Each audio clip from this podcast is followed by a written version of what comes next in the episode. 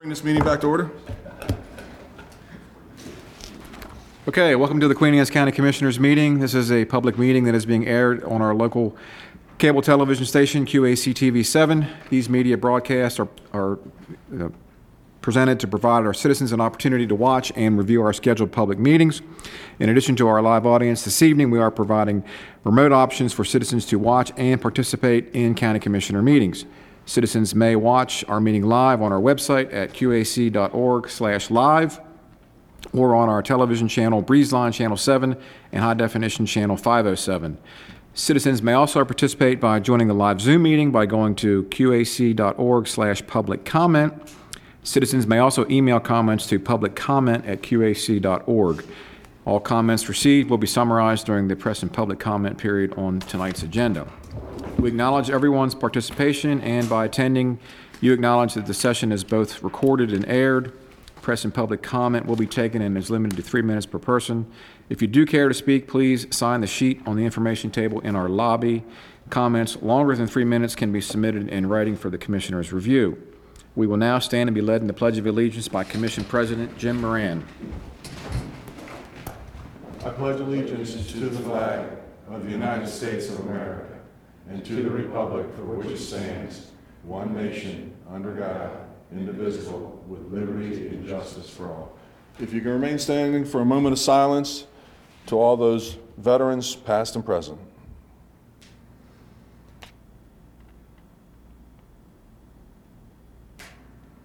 Thank you very much.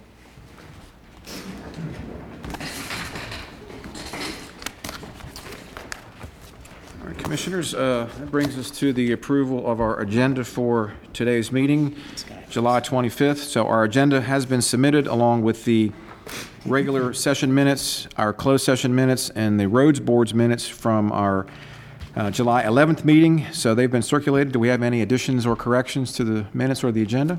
A motion to approve the agenda and the minutes as submitted. Second. We have a motion and a second. Any discussion? Seeing none, all those in favor signify by saying aye. Aye. Opposed? So moved. Okay, thank you, Commissioners. So we just held a closed session, actually two closed sessions. The first was under the General Provisions Article Sections 3 305B7 and 3305B8 to consult with counsel and potential litigation. And our second closed session was under General Provisions Article 3 305B1 to discuss personnel. Uh, No decisions were made in our closed sessions this evening. All right? So that brings us uh, to press and public comments. Uh, We appreciate all citizens taking time to express their views to county commissioners. Comments are limited to three minutes per person. Comments longer than three minutes can be submitted in writing. This commission respects your desire and right to convey your message freely. When you come forward, please speak clearly at the standing microphone, state your name, your address, and your topic of interest. And in keeping with the dignity of our office, we ask that all views be expressed in a respectful and civil manner. All right, the first person we have is, I believe this is Chris Pupke. Is that correct? Thank you.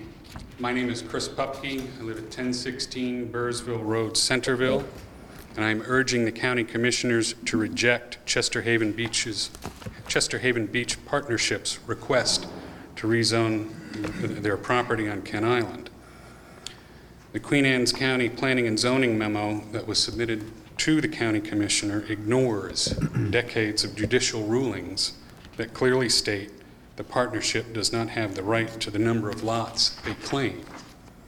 These rulings include multiple opinions from the Queen Anne's County Board of Appeals, the Queen Anne's County Circuit Court, and the Maryland Court of Special Appeals. I'm familiar with these proceedings because I was president of Queen Anne's Conservation Association, an employee of Chesapeake Wildlife Heritage 12 years ago during the most recent litigation. There have been at least two rounds of them over 30 years. And I was a plaintiff myself in the last cases about 12 years ago. It's my understanding that Queen Anne's Conservation and Chesapeake Wildlife Heritage have submitted a letter in opposition to this request, and that letter includes attachments that goes through the litigation history uh, very well and very thoroughly. I ask you to look at that judicial record concerning this property before making your decision. Surely, the rule of law means something in Queen Anne's County. Thank you. You're welcome. Thank you. Uh, Clark Erlinson?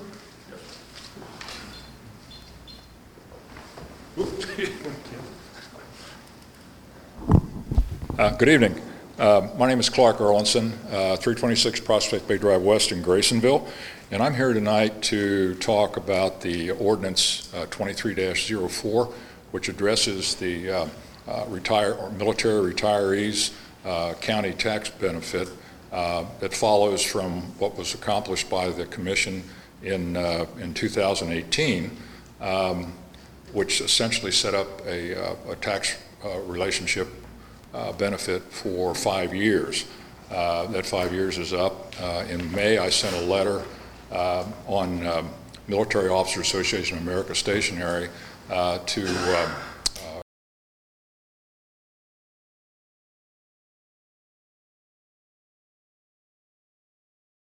the differences and uh, what, what really was, expand and make this relief available to what is, to my mind, the greater category of veteran for Queen Anne County. Thank you, sir. Thank you. That's all who signed up. Would anybody else like to speak? Seeing none, we'll close press and public comment.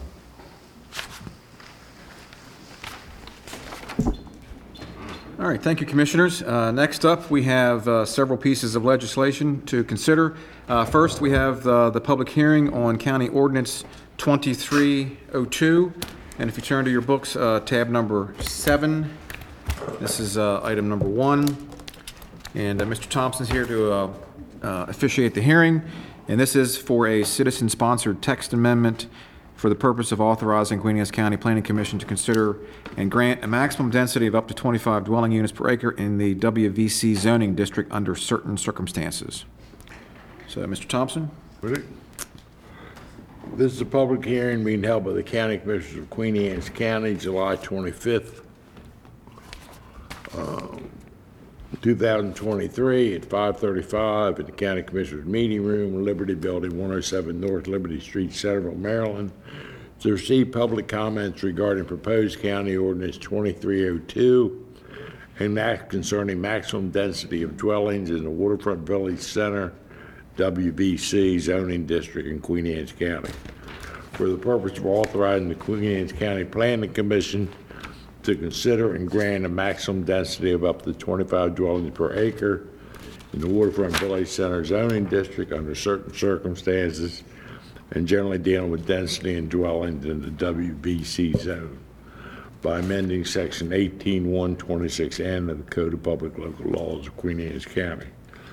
The proposed ordinance received a favorable recommendation from the Planning Commission at their April 13, 2023 meeting with suggested edits. All persons who wish to comment on the proposed ordinance may do so at the hearing. Speakers will be limited to three minutes each. Written testimony of any length can be submitted on before the hearing date to the County Commissioners, 107 North Liberty Street, Centreville. Copies of the proposed ordinance have been available at the county commissioner's office during normal business hours. All hearing sites are accessible to individuals with disabilities. Sign language interpreters and assistive listening systems will be available. Part of the record of the proceeding will be a certificate of publication indicating notice of tonight's hearing was published in the Bay Times Record Observer, newspapers of general circulation in Queen Anne's County. Memorandum from the Department of Planning and Zoning containing the recommendation of the Queen Anne's County Planning Commission memorandums from uh, Economic Development Commission in support of the uh, proposal, and uh, uh, emails from uh, Jay Falstad uh, regarding the proposal. Um, Do you have staff comments you'd like to make first, or? Um, I'd just like to state, um, like you've already stated, this received a favorable recommendation from the Planning Commission. Um, It included three edits. Um, The language before you does incorporate those three edits that the Planning Commission recommended. Um, And just some specifics on the amendment is to allow a density of 25 dwelling units per acre within the WVC on properties that are um, redevelopment of mixed-use uh, properties, as well as the, because it's mixed use, there is a portion of it that's the commercial sales and retail portion, and that is to, abil- to be at least 5% of the gross floor area. Um, And in order to do this, they have to meet the bonus density uh, requirements that are set forth um, in the code in which the Planning Commission determines whether they meet those standards at not, or not at the time of uh, site plan review. What's- What's the, what's, what's the current percentage requirement right The, now? the current percentage, it depended, depends on the type of mixed use that you're doing. Um, There's a maximum, right now, for um, the service, sales, and commercial portion, it ranges anywhere from 25% up to 50%. So it depends on whether it's vertical, um, horizontal, mixed use. Um, So it depends on which is laid out in the code and the definition for mixed use. And the exis- existing density is? 10, 10 dwelling units per acre. So is that, um, you're asking for 25 units per The acre? the applicant, um, which is uh, Jamal's, is asking for 25 dwelling units per Is acre. that, That'd be higher than any density in the county. how high? I think the... Is that two, two units, three units? He's Oh, asking is for the- the four. hi- the height, The height. the sto- the stories, the number of So stories? 25 could be 100, right? It would depend on, If there are condos on top of each other. depends on the s- the size in which they're proposing of the unit. It- There isn't, there- they would have to be, um, meet the height limit of the zoning district. Just The 55 feet. maximum height is 55 feet. That's In five, WVC. that's 10,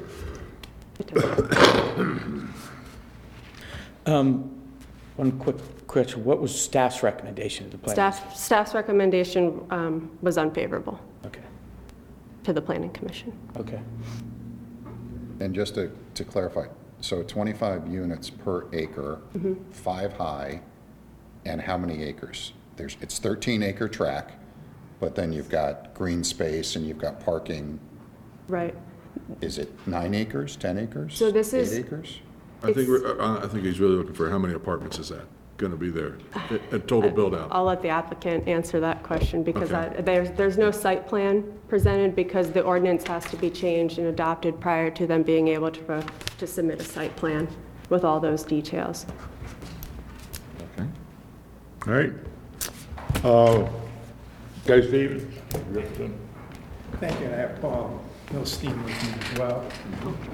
Um, That way, if it's just quicker, I think, and easier, we'll just stay within our no, no, limitation of time.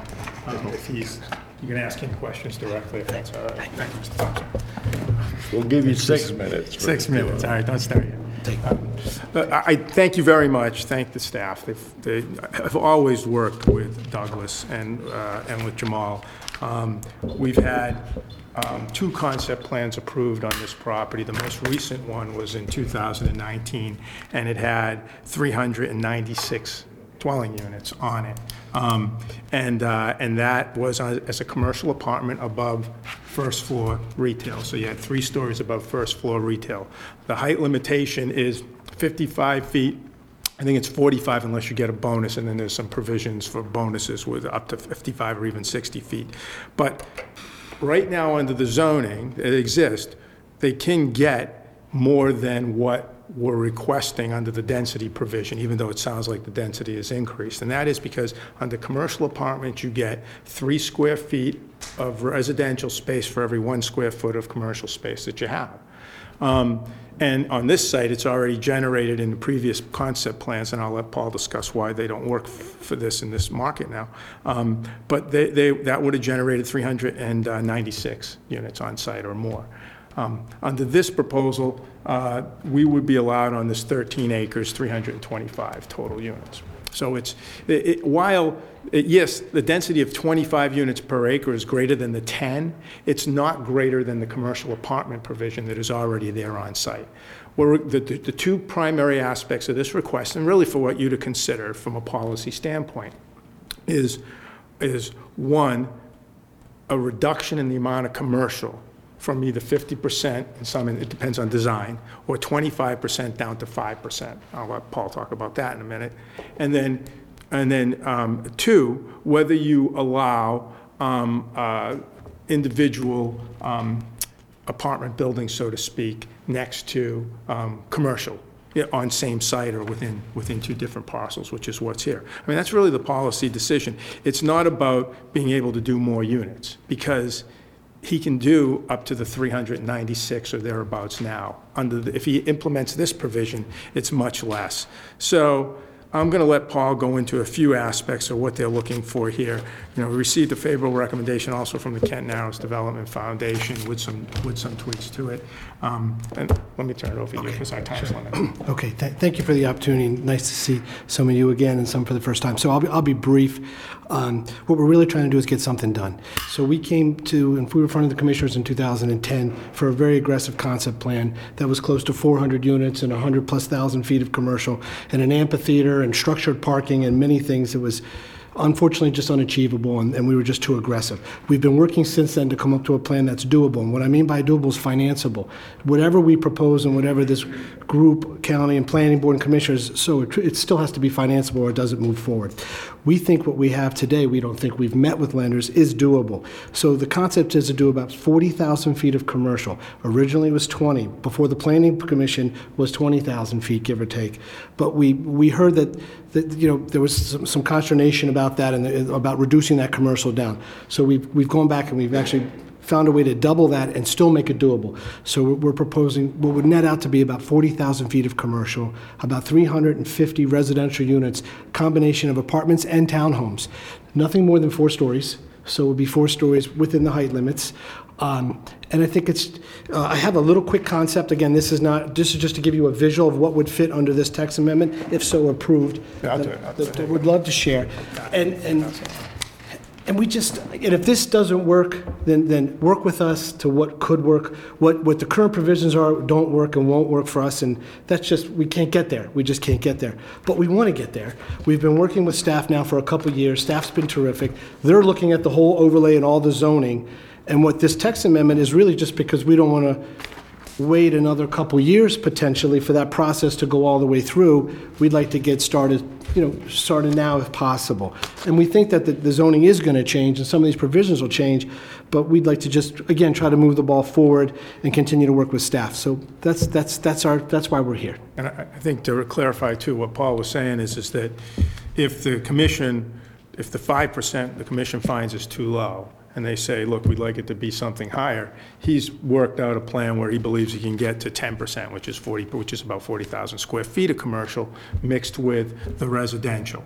And I'm going to correct you, you said 350 units, it'll only generate 325 on the sorry, side. sorry. That's all right, that's because you got 13 acres, that's all you have. Um, So- yeah, that's right. So it's Sorry. about 325. Thank So, um, I just wanted to clarify that. Uh, So that's what we're asking for, is that amendment, if, if, uh, uh, you know, we can sense from staff and all that they've got some concerns about it. We're not, you know, we don't have blinders on, you know, I mean, we of, kind of understand some of the concerns. It's a commercial area, the county's focusing on that. But we hope that, that, that, because, and we're coming forward with this because we would very much like you to consider evaluating and figuring out something so that this property can be redeveloped, working with Douglas and working with, with Jamal, so that they can come to some, some scenario where they actually can get it financed and develop it. And so that's why we're here. Um, And we appreciate very much the time and putting some um, um, effort into this. And if you have additional questions, I'd be happy to answer them now or in writing, um, you know, in between while the record's open. So what's the difference between 2019 and this uh, requested change? This has about, i- i- i- if it's 40,000 square foot of, if, you you know, if you bumped it to 10%, okay, I'll answer it that way, is that okay? Well, Or uh, in leave it at five. 2019, what was, what was the, There was about 115,000 square foot of commercial, mixed commercial, it included office, Right. included retail. And there was 396 um, apartments. So, so what we did is we brought the apartments down to three, 315 or 325. 325. But really, the office is the biggest difference. We stripped out the bulk of the office, and we, we tried to keep the retail with the restaurants and the things like that on the corner piece by the marina.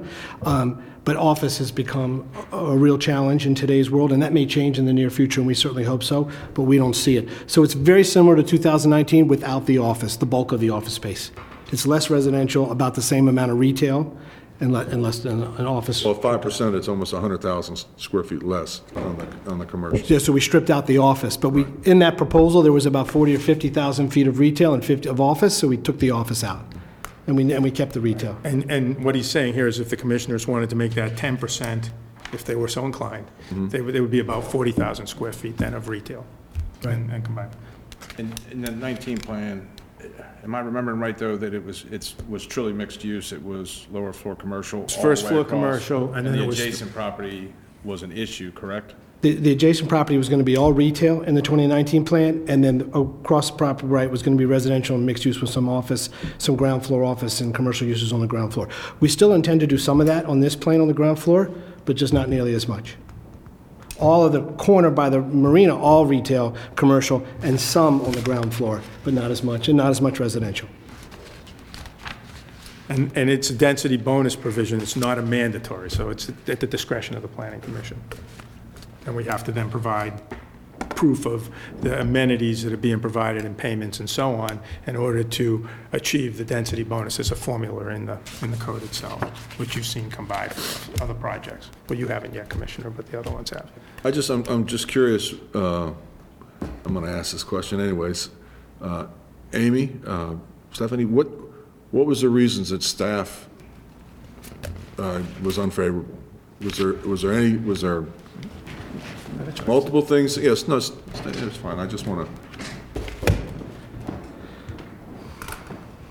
I mean, because I look at it and I go, what is that? I mean, what, what is it?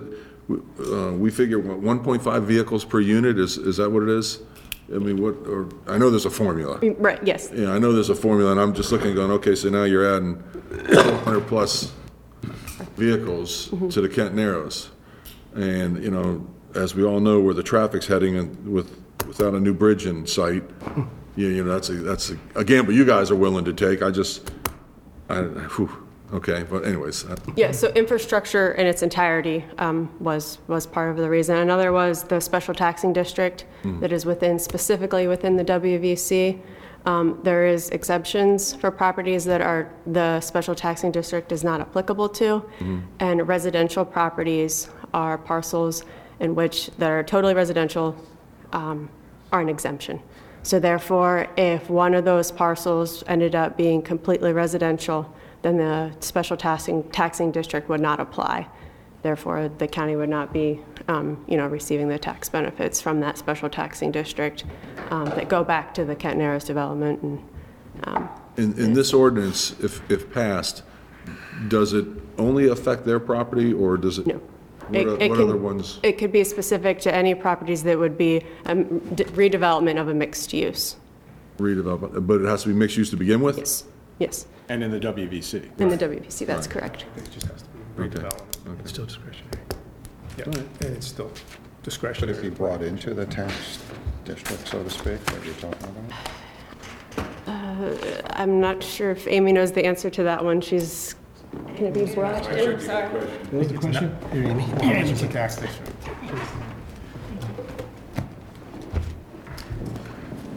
Good evening. What was your question? Would it be brought into the special tax It- district? So if this, it- the special taxing district um, encompasses all of the WVC.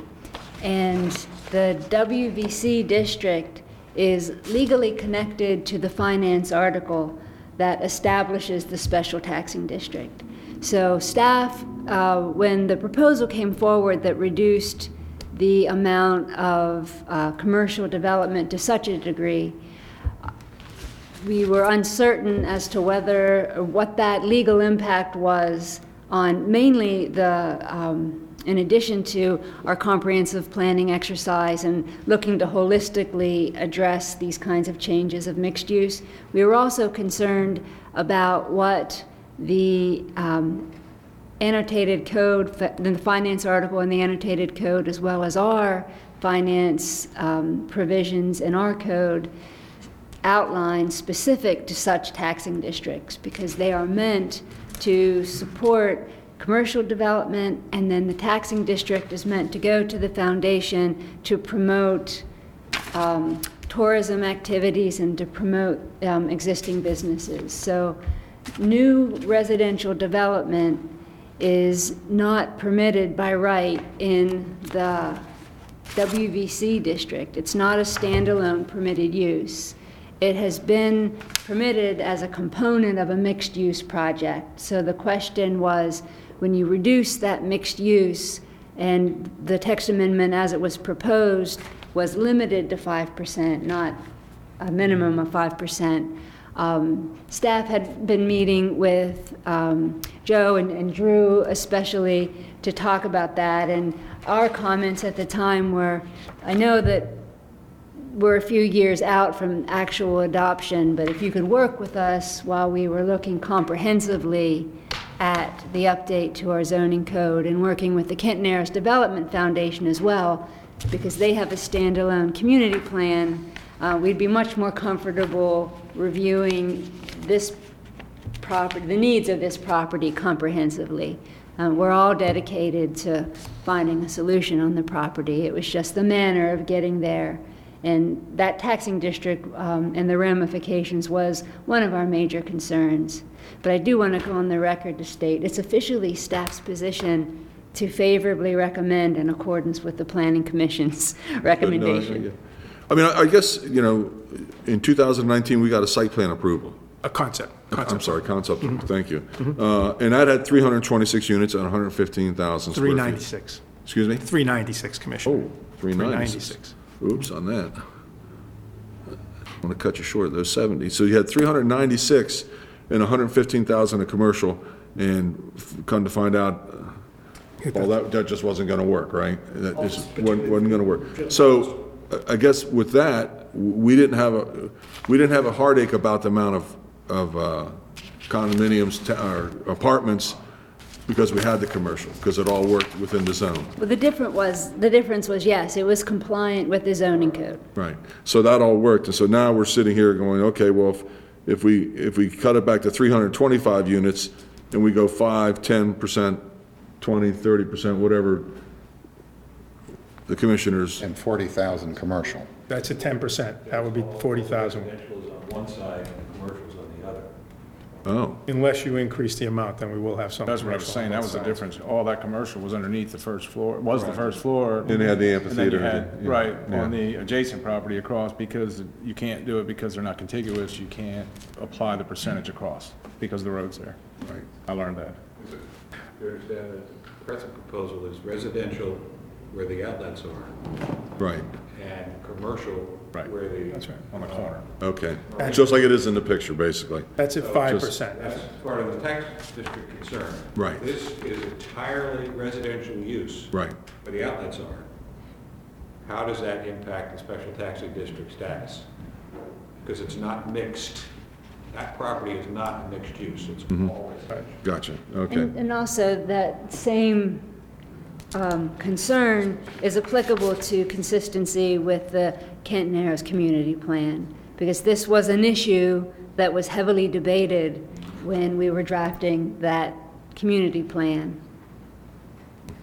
And and what Paul was saying, I'm sorry. Yeah, just for the record, I want to be clear, the Kent Narrows Development Foundation has a letter in the file which uh, recommends approval of the proposal.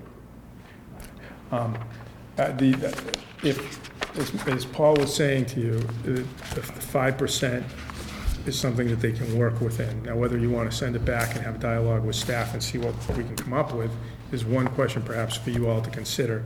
Um, If you all are inclined to, you know, change that number, uh, we're indicating that the numbers that he's ran can have it up to 10%, which would be over 40,000 square feet of commercial space, and that would require s- commercial space to go over onto the other side.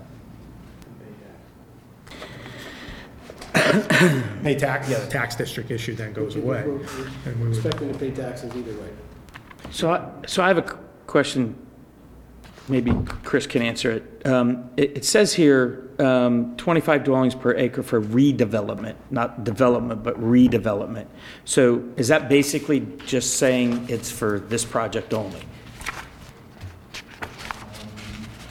I guess you could knock down the Holiday Inn. You could knock down the Best Western, Botel. the Best Western, the Botel, anything in there, right? Yeah, I mean, any property, Knock big down house. Swan- You could knock down the Swan Cove condos, I guess. There, there So are it is, lots re- of, so it's restricted to just redevelopment? You couldn't do it if there was a vacant lot there? correct. Uh, And and take the lot next to the Holiday Inn, which is vacant. Which has caused some difficulties with the owners of that property. I mean, we, I- we were trying to keep it as limited and confined. Initially, we said, we had some language about dilapidated and so on. That caused consternation with both the Kent Narrows Foundation and the Planning Commission. We were trying to narrow the scope of it. I mean, because this, it- this is a very unique, it's not waterfront, so that all you know, there's no waterfront on this property. It's, it's, he only owns essentially where you see the parking and the, the structures themselves. So it's, it's not quite the same as, as other waterfront properties in the Kent Narrows. And like I said, look, there's a lot of difficulty in doing anything like this.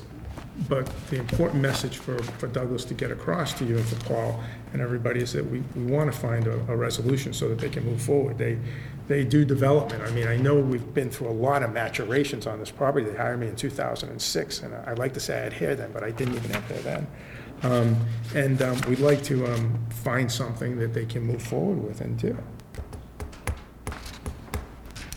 All right, thank you, Commissioner. Thank you, Commissioners. All right. Thank you.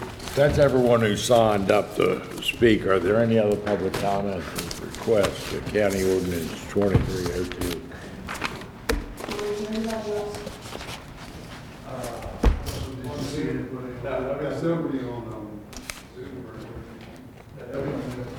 It'll probably be the record open for two weeks, vote at the next meeting. Any other questions? Any- Nobody, any questions? All right, we're gonna hold that, hold this open for two weeks. Moving on. Okay, all right. All right, thank you, Commissioners. Uh, Next, we have a public hearing on County Ordinance 2304, and this is for the purpose of revising the current provisions on property tax credit for retired and/or disabled veterans and their surviving spouses, eliminating the five-year duration of the tax credit, and providing the results of the annual audit conducted in connection with such tax credits to the county commissioners. So, Mr. Thompson, this is uh, item number two in, uh, under tab seven, pages three and four. Mr. Thompson? This is a public hearing being held by the County Commissioners of Queen Anne's County, July 25th, 2023, at 5:50 PM. County Commissioners Meeting Room, Liberty Building, 107 North Liberty Street, Centreville, Maryland, to receive public comment regarding proposed county ordinance 2304 and acts concerning the property tax credit for certain retired veterans and their surviving spouses. For the purpose of revising the current provisions of property tax credits for retired or disabled veterans and their surviving spouses, eliminating the five-year duration of the tax credit, providing that the results of the annual audit conducted in connection with such tax credits shall be provided to the county commissioners, and generally revising and updating provisions regarding tax credits for dwellings of certain veterans and their surviving spouses by amending section five ten point six of the Code of Public Local Laws. All person who wishes to comment on proposed ordinance may do so at this hearing. Speakers will be limited to three minutes each. Written testimony of any length will be submitted to the county commissioners. 107 North Liberty Street, Centreville. Copies of the ordinance have been available at the county commissioner's office during normal business hours. All hearing sites are accessible to individuals with disabilities.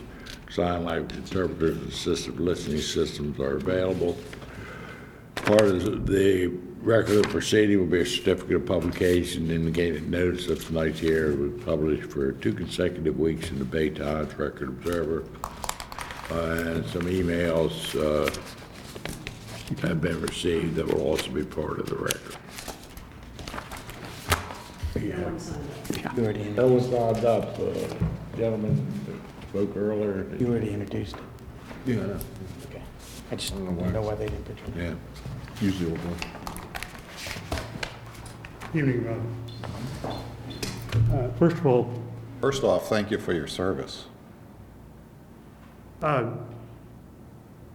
my name is, I said before, is Jim Richardson. I'm primarily a pro bono attorney who, having retired from federal service, spends my time largely trying to make life as difficult for the Department of Veterans Affairs as I can.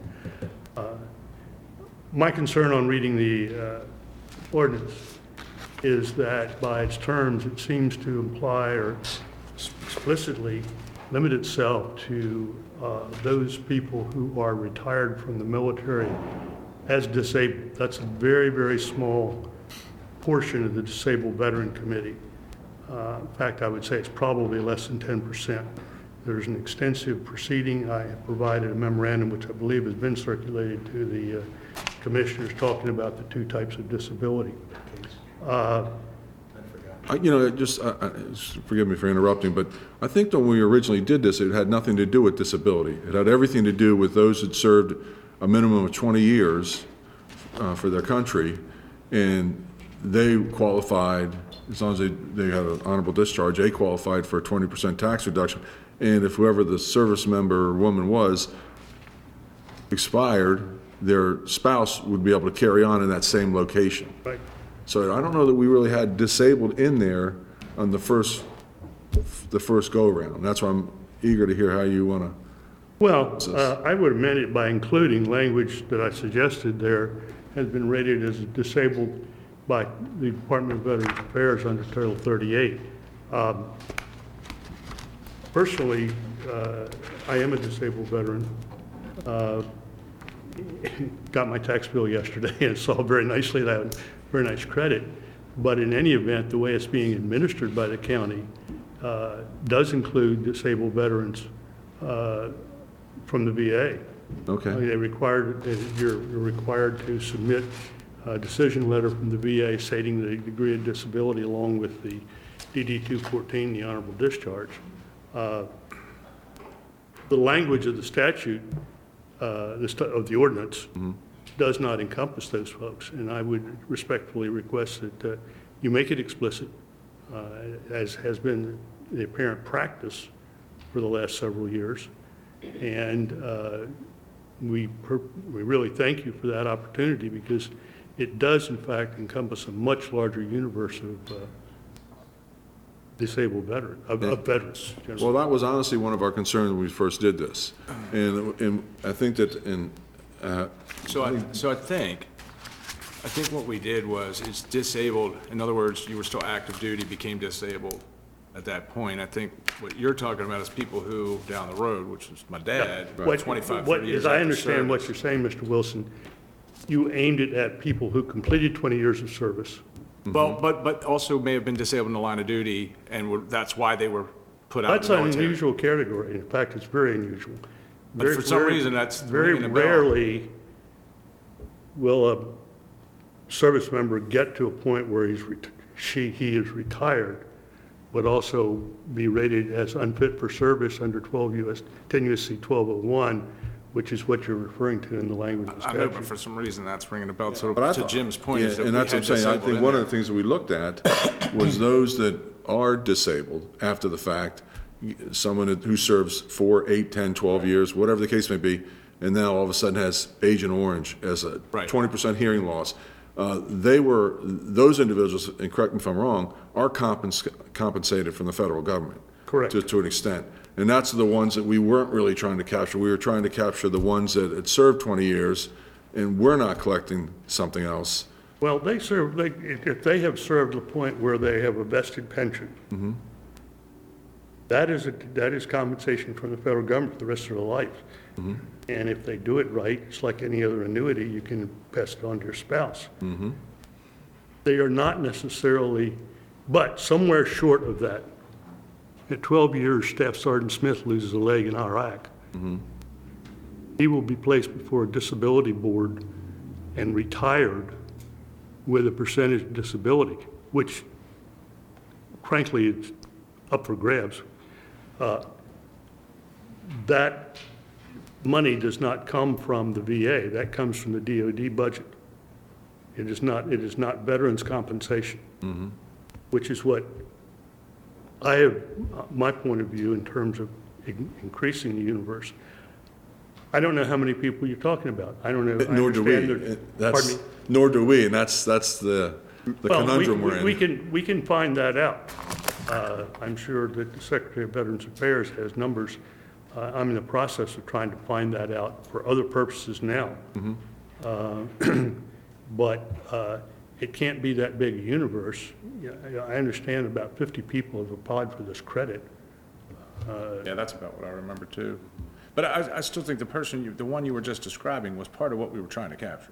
I still say that the twelve-year out disabled, the Yeah. property tax Well, credit. Because, because, because this started with the state giving it as enabling legislation at, at the state level, and then that allowed the counties to then adopt it, just like the first responder tax credits and the rest of them. So, I, I mean, I'd be happy to see, do- is there language that other counties have that's uh, s- s- specific to what you're? I, I asking? haven't had a chance to research that. I have an intern this summer who, who in fact is researching it I- I'd just be curious to see if another county has the language you're talking about, just so we could kind of see how that Well, varies. that other, I know at least five other counties are extending it to Okay. veterans who are disabled. So that's I'll be something more that- happy to come back and provide that Well, I, language for I you. think Patrick should be able to get a hold of that if there's language that's out there already that, that speaks to that, right, that we could look at as a Yeah, I mean, possible I- amendment.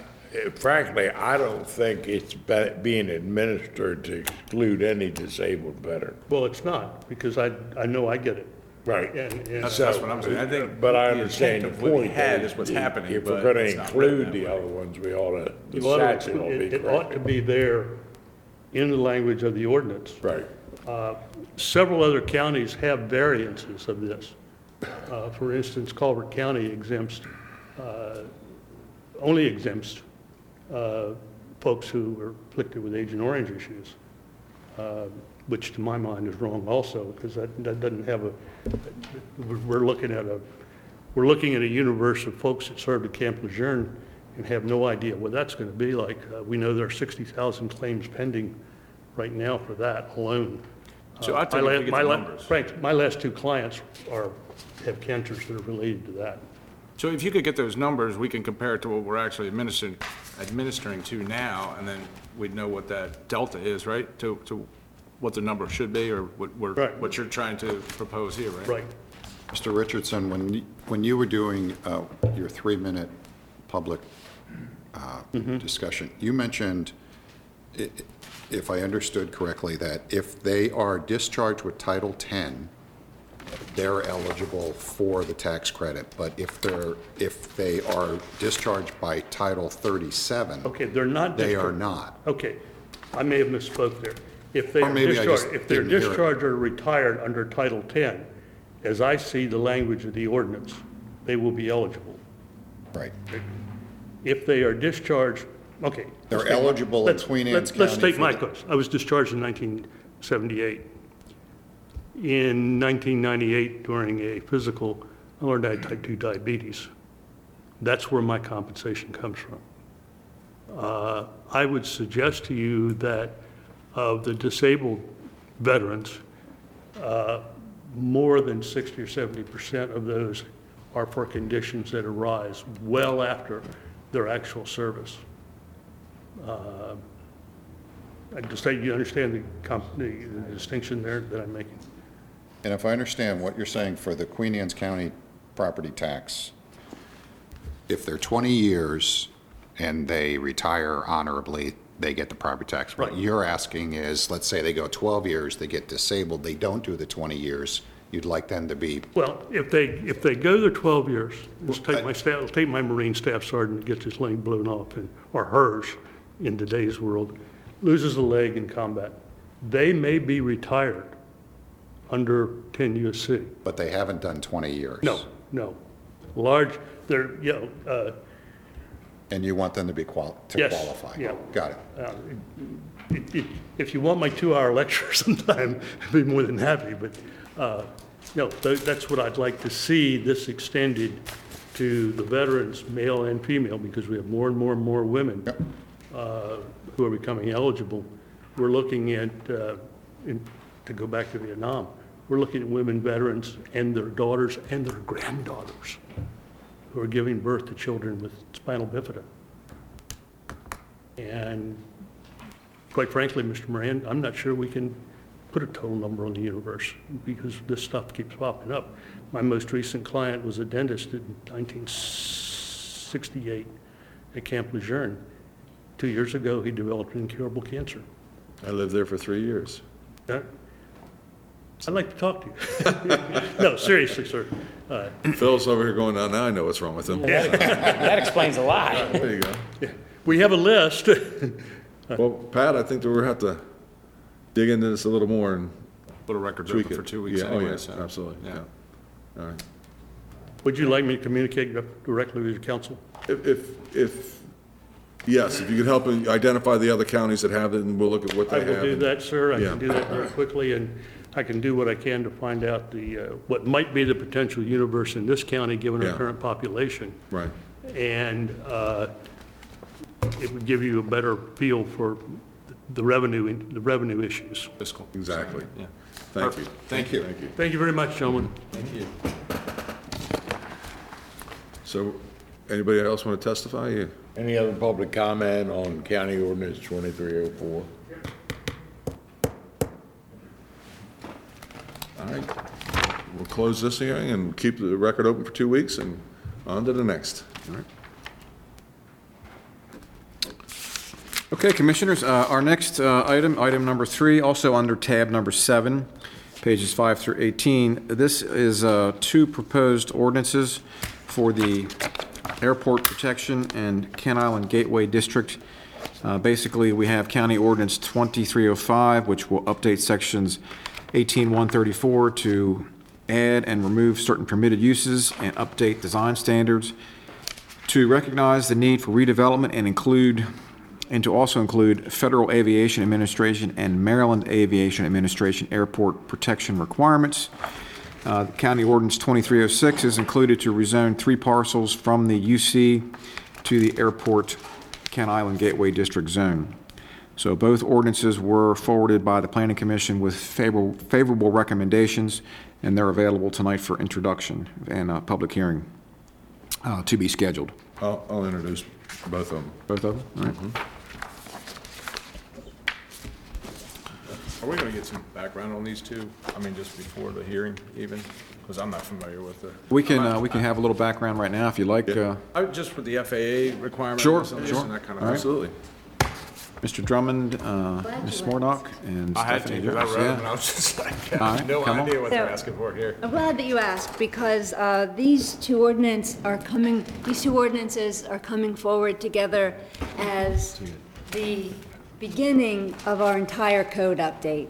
So um, I wanted to first uh, announce that um, our planning attorney, uh, Chris Drummond, is also going to serve as our subcontractor to guide us through the entire um, Chapter 18 update.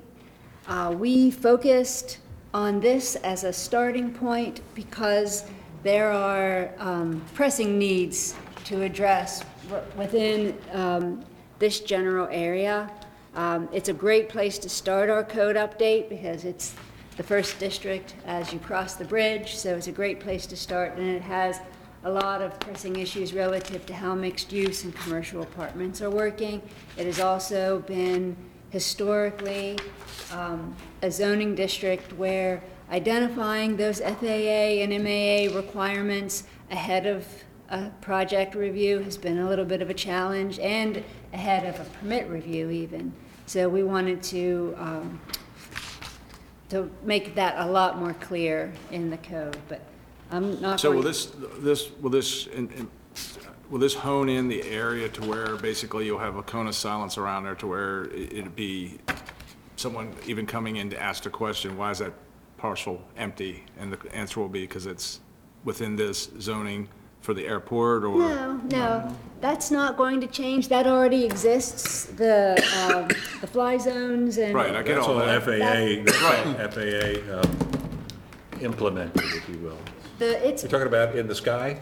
Well, I'm just talking about in the general area around it. I know we couldn't, they couldn't grow, um, the what, the vineyards. the grape vineyards, vineyards yeah. because the birds were gonna come in and the birds would fly into, so there were certain uses and things That like won't that. change. Okay. Because that's not something that, that the county uh, has jurisdiction over or regulates. That's what the FAA Okay. tells us or tells property owners what they can and can't do. I got you. But what we wanted to do is to make it extremely clear where to find those guidelines, what we're following, what the airport manager has to see in terms of making favorable recommendations. Um, She, uh, currently, she vets all that information and liaises with MAA and FAA to make sure that we are getting all the right documentation. But there has been confusion with applicants as to what standards they need to meet. So what, that's really what we wanted to clean up, was so that it's completely transparent. But I do want to back up and let Stephanie, who is going to manage our code update with uh, Chris Drummond, sort of give you the context and then answer these questions specifically. So um, the code right now has, was last updated in 2004. So we're very well due to update our uh, land use code. Um, There's been two comprehensive plans adopted in that time period as well. There's been over 100 text amendments, and I don't know the number of map amendments, but there's been multiple as well.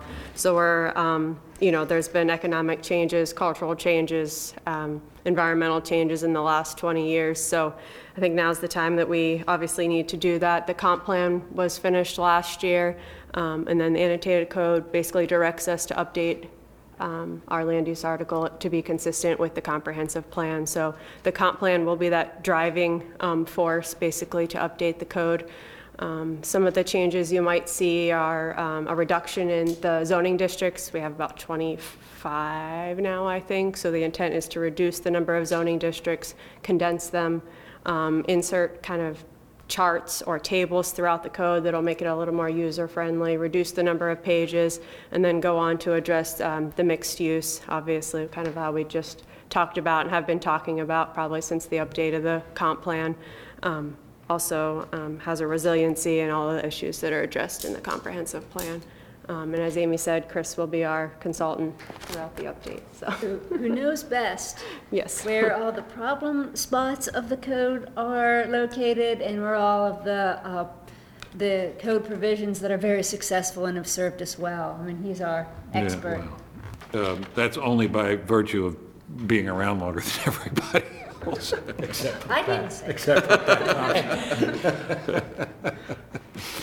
I, I think that the uh, number of amendments since uh, 2004 is, is 111 to the zoning code. Um, And um, every text amendment, or you have to be careful with every text amendment, uh, that it doesn't become an octopus with tentacles elsewhere in the code that you don't realize, and you end up with unforeseen circumstances while you're trying to do something that you think is, is helpful. Uh, You, you don't realize that it may have um, impacts over here. And then uh, six months later, somebody proposes something, and you say, oh geez, we should have changed that when we changed that. Um, And, and, and the code right now is riddled with those sorts of problems. Um, I use the example frequently of uh, subsection 36 uh, of Title 18, um, which is a complete disaster and uh, causes confusion with property owners, engineers, surveyors, lawyers, staff, because it's been tinkered with so much um, that frankly, it's difficult to make sense of it half the time when applied to a piece of property. So we really, this was well overdue it. Um, And as Stephanie and Amy said, we do have a new comprehensive plan with new goals and objectives, one of which, uh, or significant one of which, has to do with the capacity problems at the wastewater treatment plant, which you heard about earlier today. Um, And while the re-rating will, uh, uh, if approved by MDE, will um, expand the capacity by 300,000 gallons, as you heard, that's not probably going to go very far, and um, the comp plan recognizes that. Um, And so this amendment, which seems, um, and is frankly, uh, targeted at, largely at one piece of property, uh, should not be seen in that vein. Um, It is intended to be the first of the group of amendments to, one, start the cleanup uh, of the code, uh, to uh, uh, bring the zoning districts more in compliance with, uh, or into compliance with, or be- become consistent with the new comp plan. Um, And that is highlighted in this um, proposal, for example, by removing, you'll notice, uh, apartments as a permitted use in the Airport Protection District.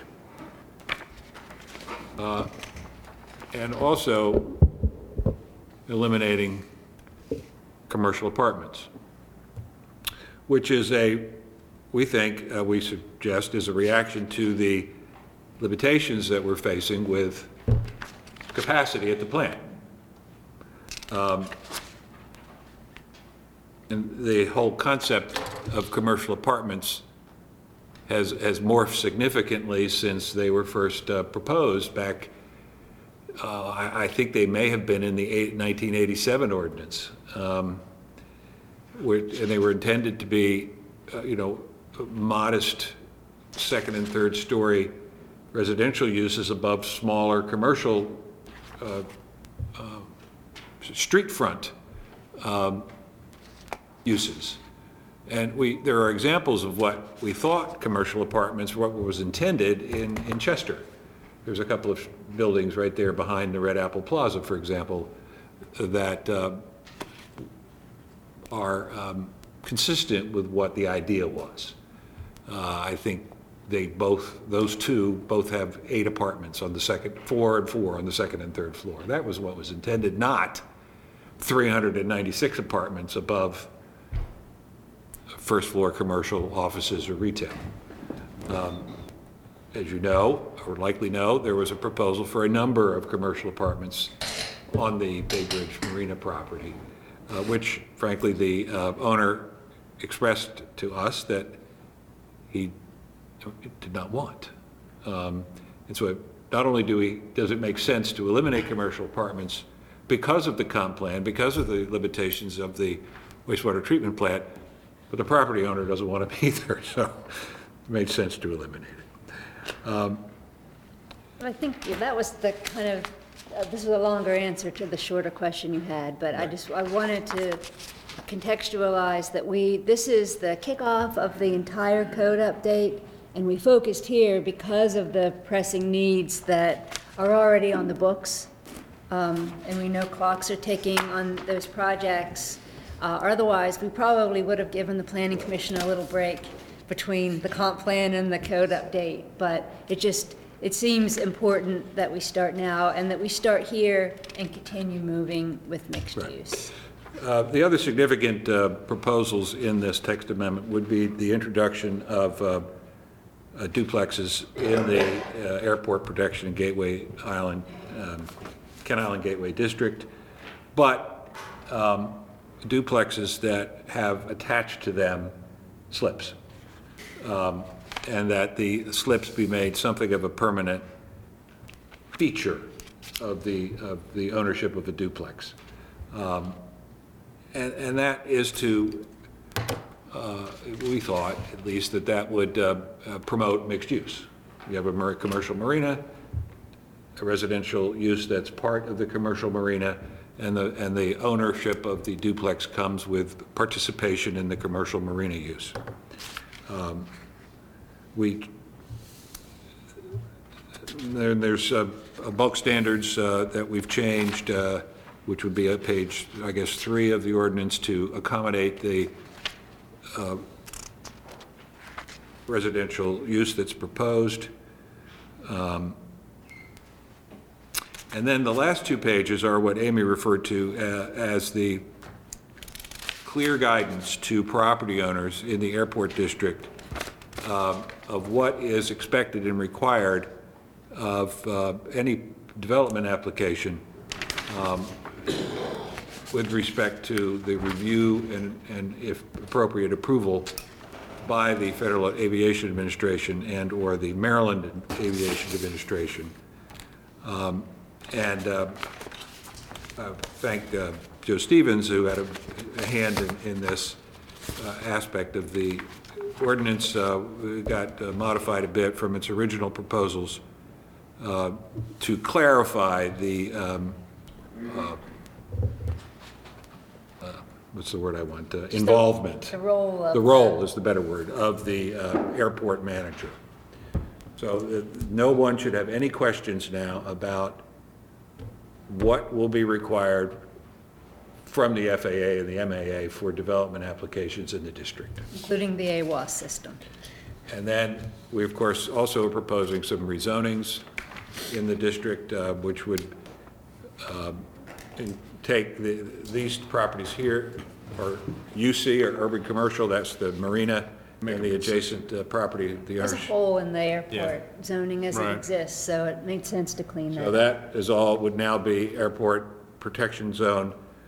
This, the property, I can't think of the name of the owner of the property. You might notice that there's. on this- Apartments or something going up in there On this now? one, yeah, there's construction going on right now. Yep. And that's the result of um, an approved site plan for, guess what? Apartments. Commercial apartments. Right. And you'll notice in the table of uses that commercial apartments approved prior to July 1st of 2023 are permitted use, because we didn't want to make them non- non-conforming. Right. But, I mean, they, they went through the process, they got approval, they've already started construction, and it really would be unfair now to make them non How- Just off, out of curiosity, how many units in that project? How many apartments? You know off the top of your head? I'm not sure. Joe will know. Is it just 60? 60. 60? Okay. That's there, yeah. Okay, thank you. Yeah, sure did. That's what the, that's what the proposal is, and that's the context in which it's presented to you. Perfect. All right, thank you.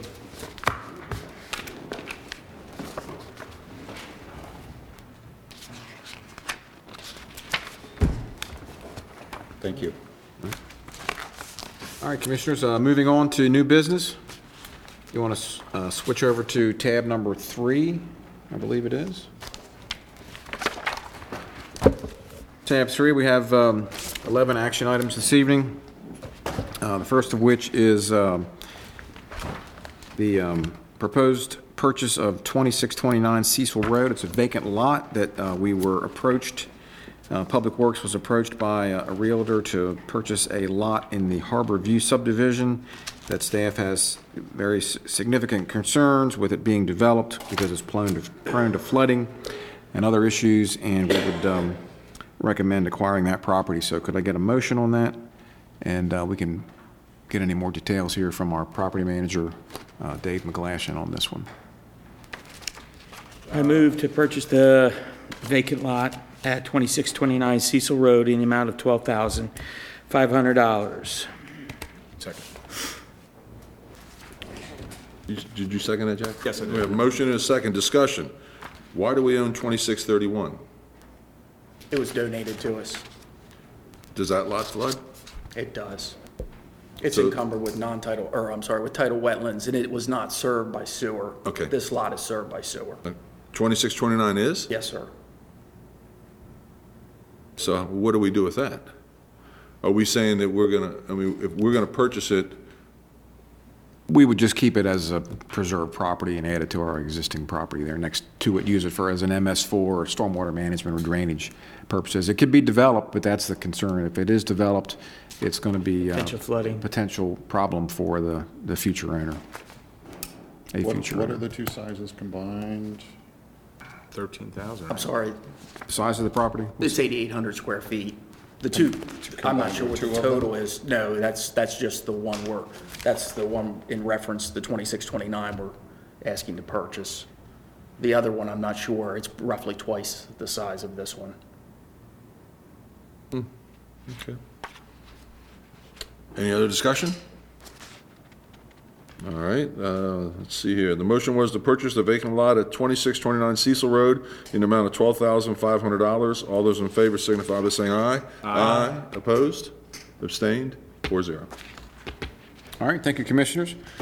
Item number two on pages three through five um, is uh, a memorandum also from Chief Property Manager uh, Dave McGlashan.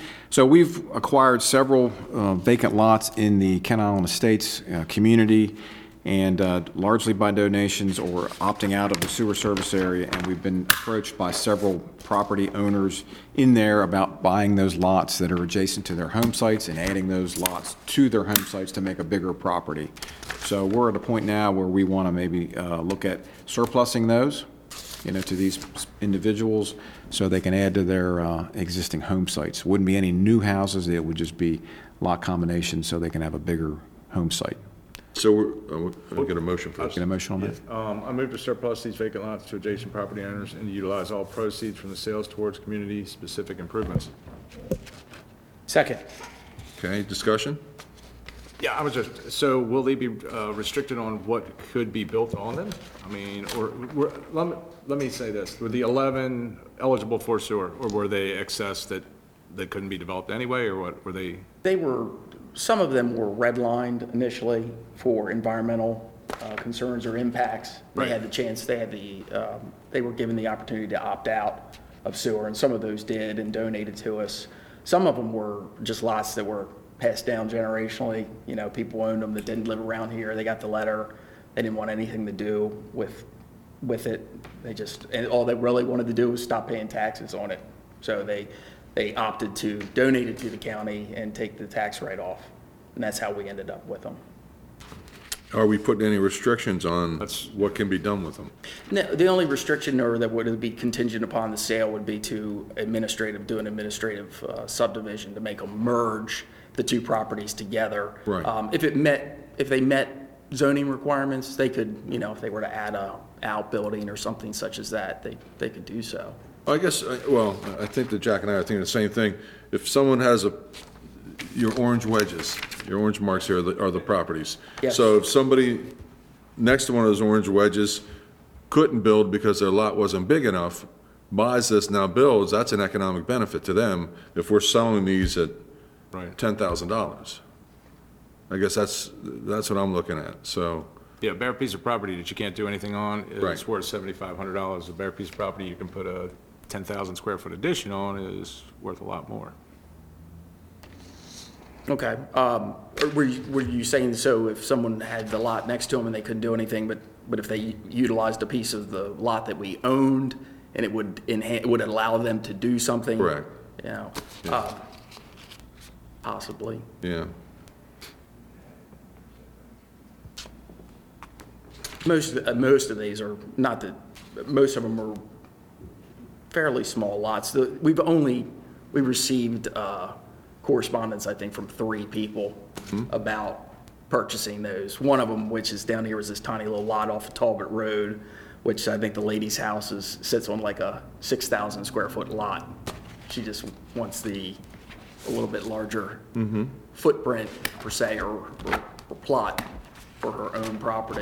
And There's actually, I don't think there's any house on either side of her.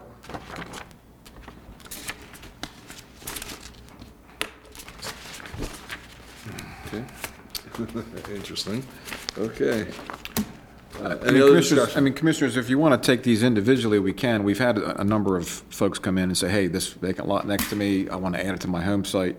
I mean, we were just trying to clean these up. We don't really, Public Works received them uh, as potential uses for stormwater management and drainage. We, we don't feel that we need those for those purposes, so we were just trying to put those back out in the inventory so folks could have a Makes larger sense. No, I get property. it. I get And then use those proceeds in the community for other attributes for the But Kent but is Estates is there any folks. way to put contingencies on what they can be utilized for, I guess is my question. I mean, I get it, if you want to put a small garage out there or something like that, I get as long as the drainage does it, or, but, I think the only con- contingencies would, I would, I would ask Pat this question, is some type of deed restriction. Well, I guess, uh, I think our biggest concern is, or at least was mine, is if- if something was unbuildable, and now you've given them enough square footage to build, right, that's, that's an economic benefit. If that's not the case, then you're just getting rid of surplus, and somebody just wants the, more green next to their house versus like someone more else. yard, more Yeah, problem. Yeah, no Right. problem. None of the properties joining these are unbuildable. If they were unbuildable, they wouldn't be in the,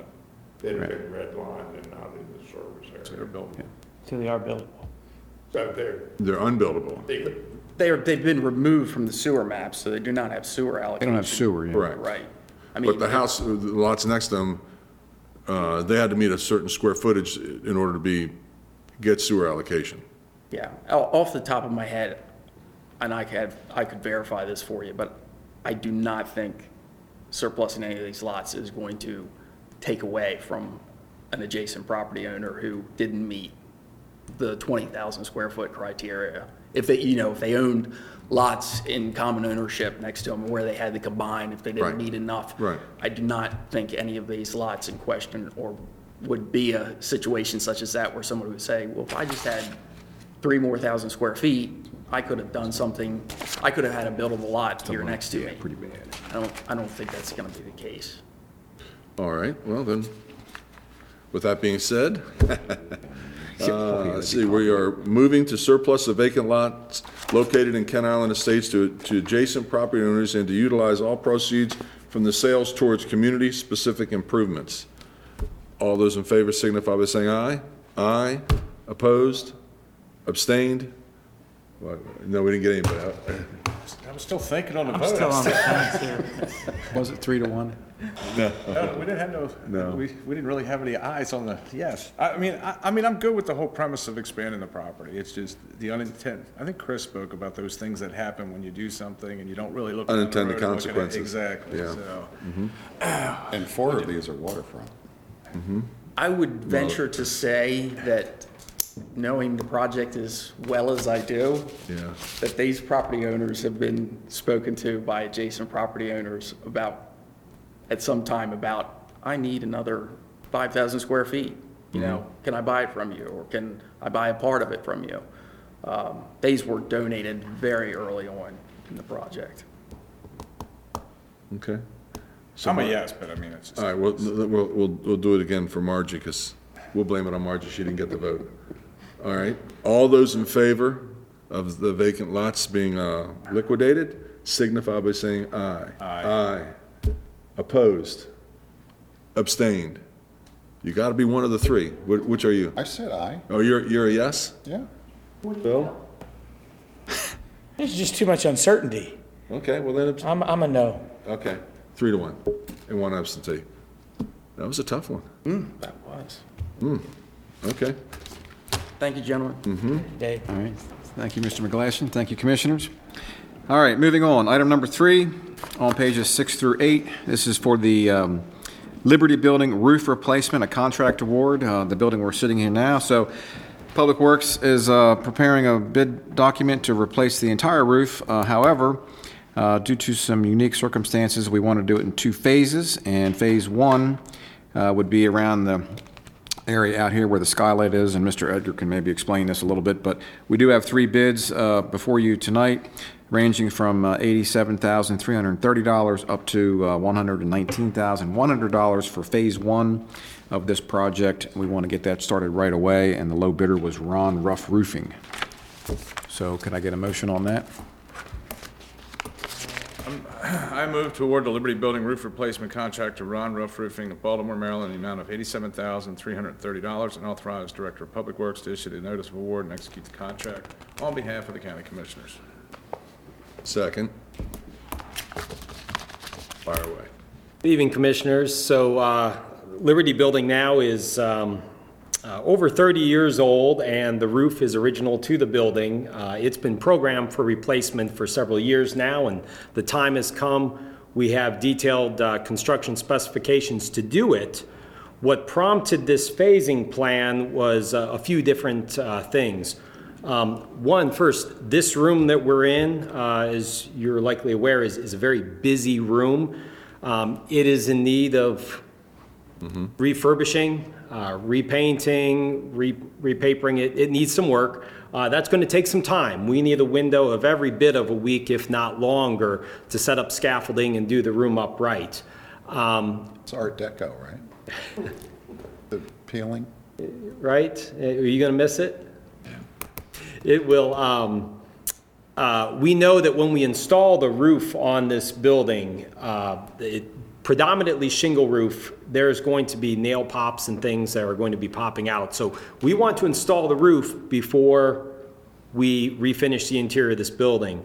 Uh, Margie has kindly given us a window at the end of August into the, uh, excuse me, the end of Yes, the end of August into uh, early September to come in here and get that done. We don't have time to formally procure this entire job, so what we're proposing is reshingling this main central portion of the roof. And, and forgive me, I should have given you a graphic earlier. I'll pass these around. The- The area in yellow is the section that we would replace now.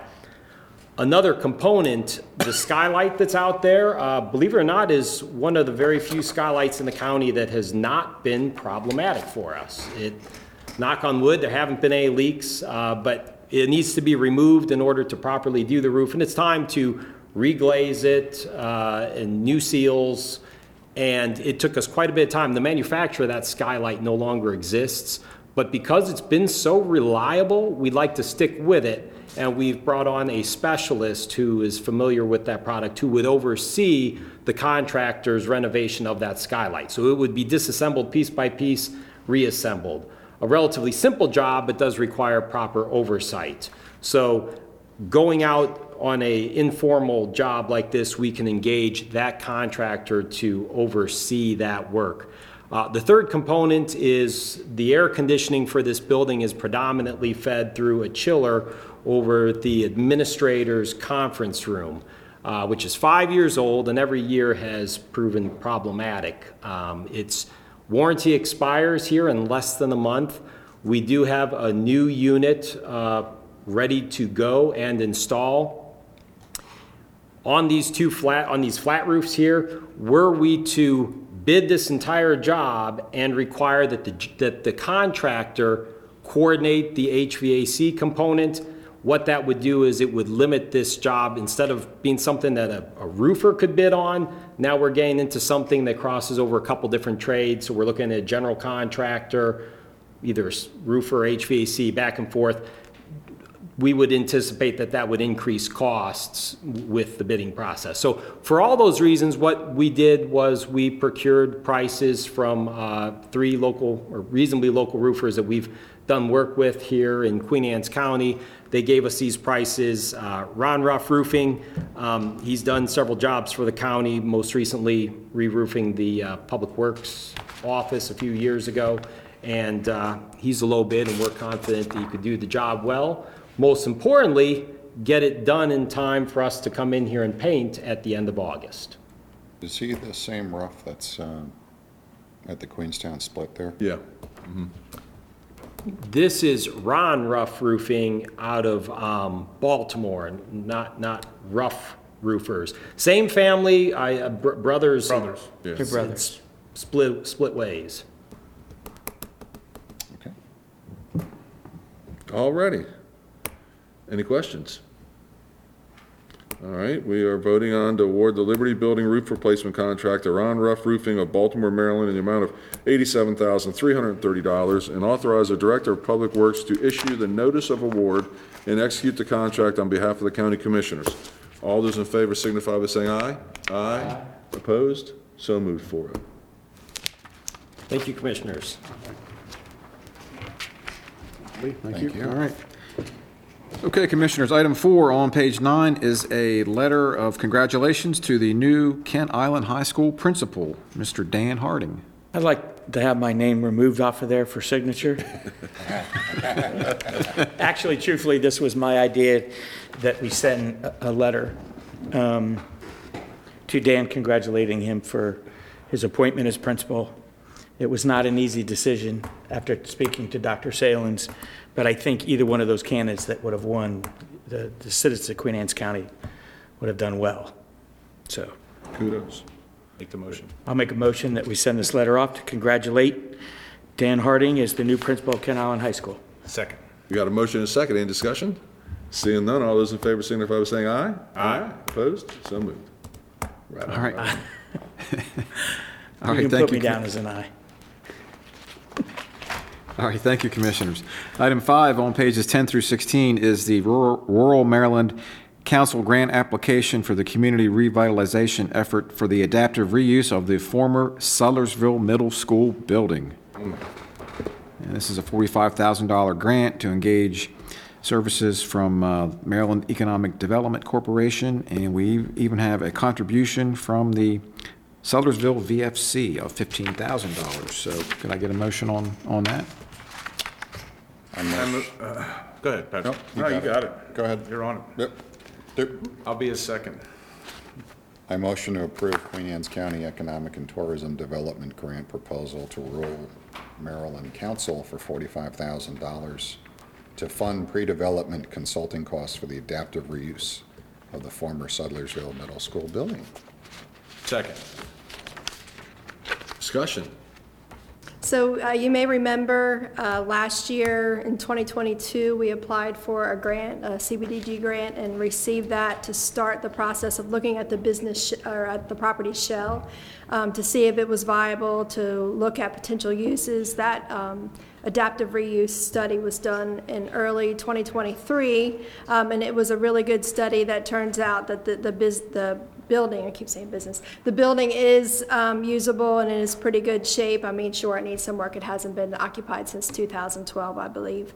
Um, And so as we were moving on to the next steps, now that this study has determined what potential uses are, which primarily um, are looking like affordable housing on the, the second floor and potential commercial on the first floor, or it could be housing as well.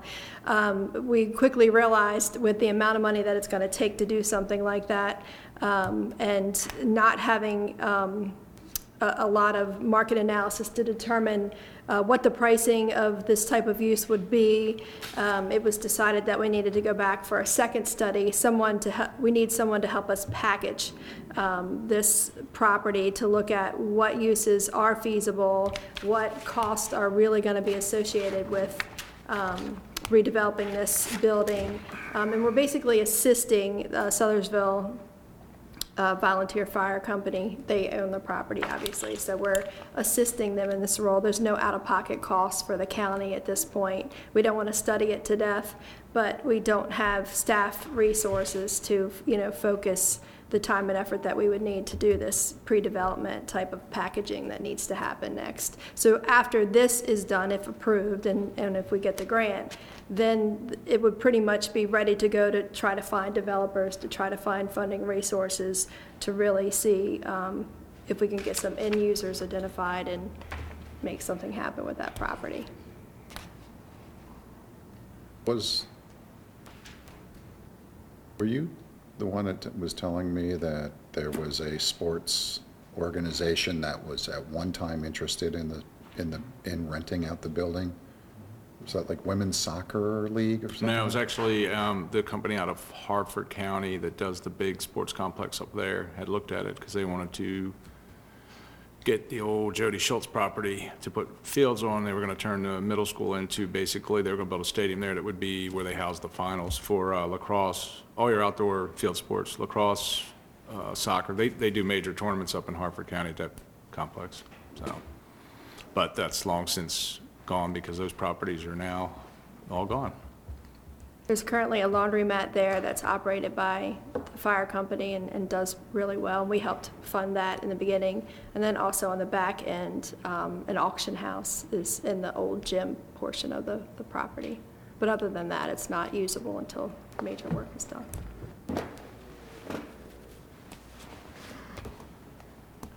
Any other discussion? All righty. Uh, This is um, uh, to approve the Queen Anne's County Economic and Tourism Development's grant proposal to Rural Maryland Council for $45,000 to fund pre-development consulting costs for the adaptive reuse of the former Sudlersville Middle School building. All those in favor signify by saying aye. Aye. Opposed? Abstained? So moved, 4-0. All right, thank you, Commissioners.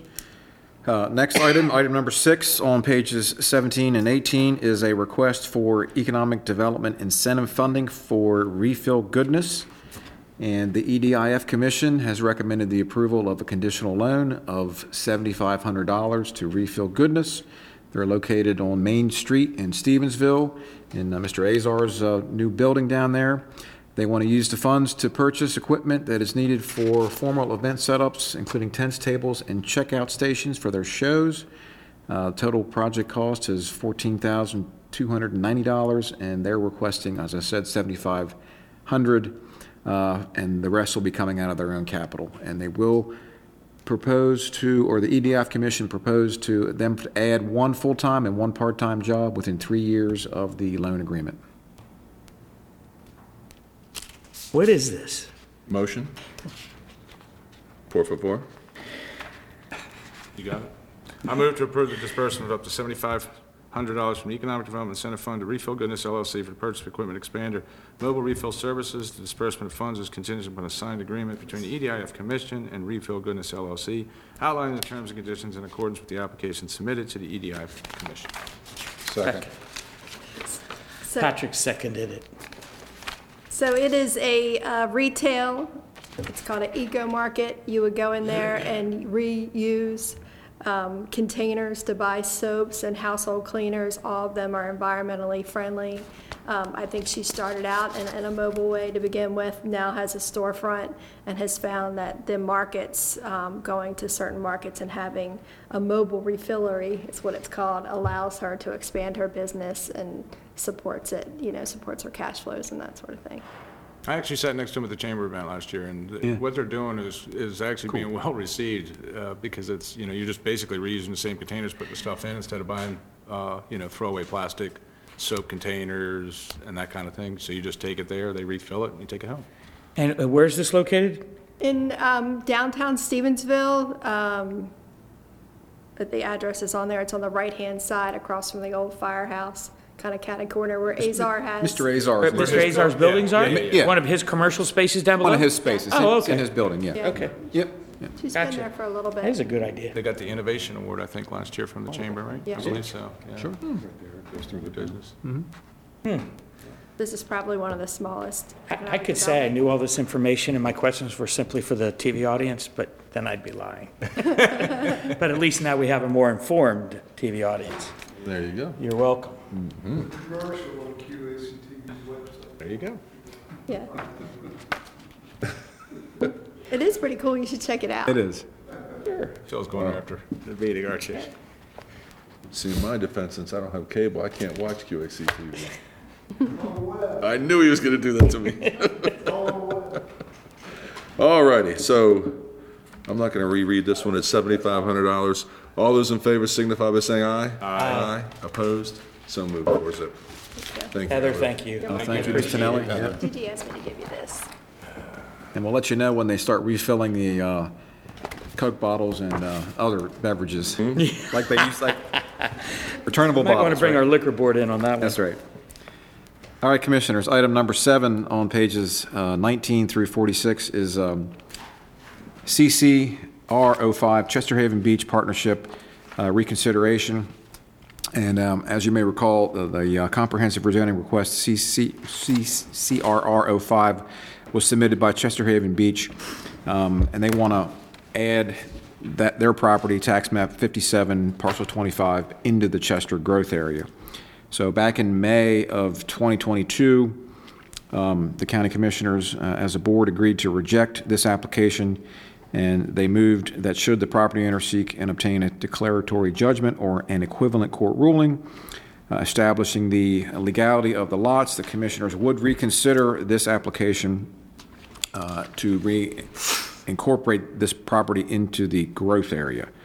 So we, in your packet, we have received a um, a- wealth of information from their representative, Mr. Joe Stevens, and he cites the, the, um, the um, the county's long history of the recognition of these original legal lots in Chester Haven Beach, and submitted the letter outlining a lack of the basis for filing a declaratory judgment, since there is no controversy on this particular claim.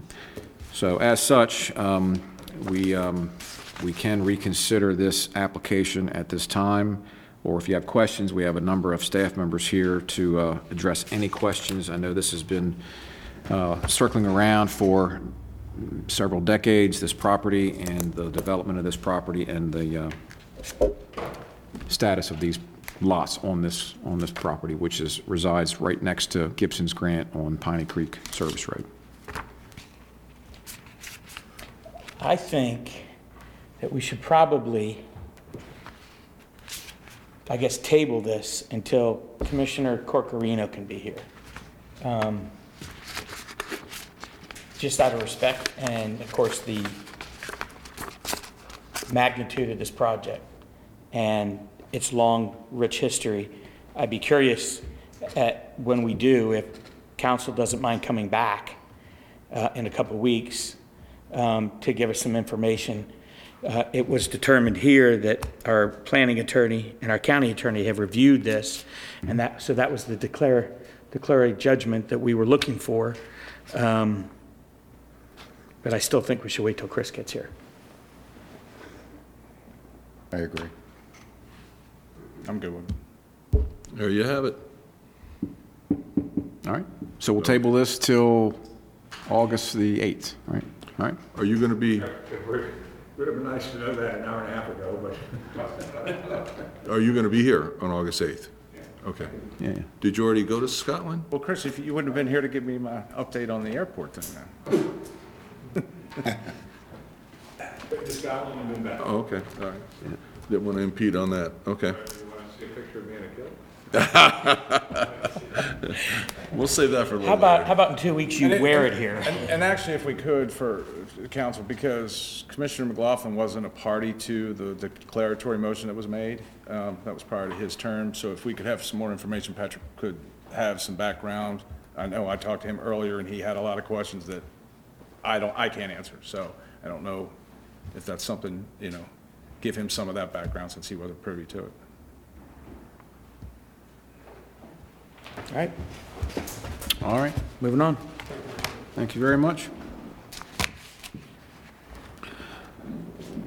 All right, Commissioners, uh, moving on, we have a few budget amendments to wrap things up today for our action items. The.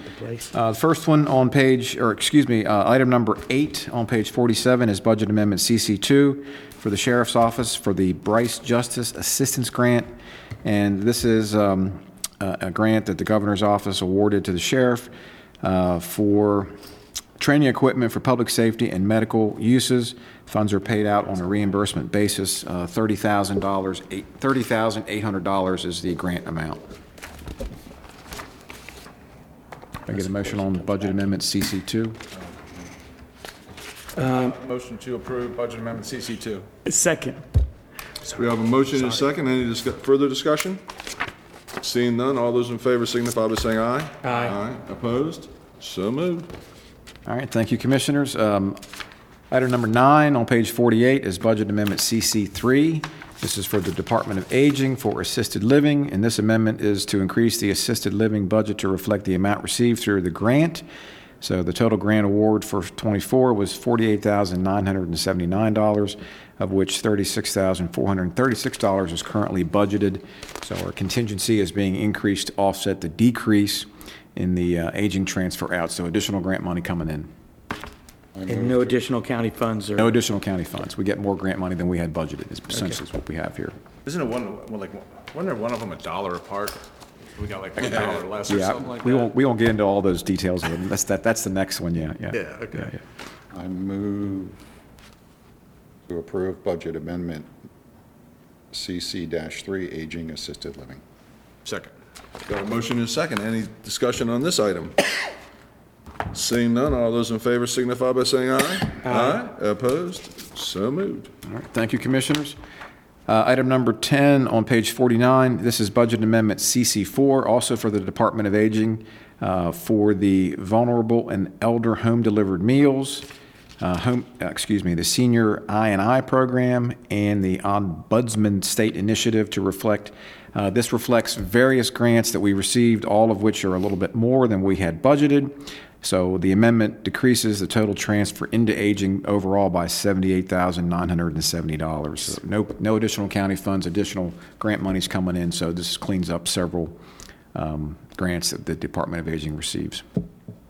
I'll make a motion that we uh, approve budget amendment CC-4. Second. You Got a motion and a second. Any discussion?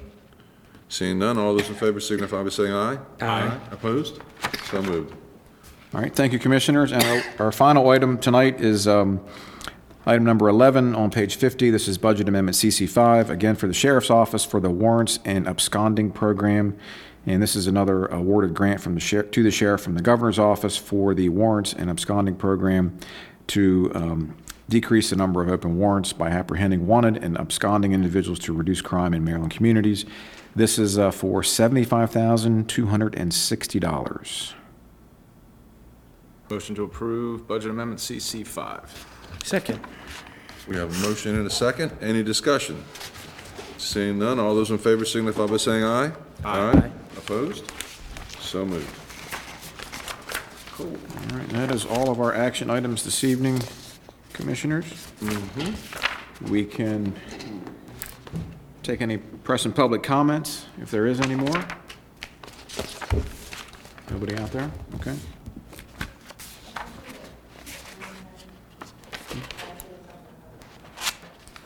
Uh, You certainly can. Yeah, Sure, absolutely. Sure, come on yeah.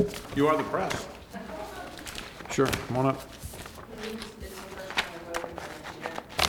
Beth Malasky, our Public Information Officer, going to give us uh, some Public information. public information, that's right. Cooling centers, that's right. It's hot So- out there.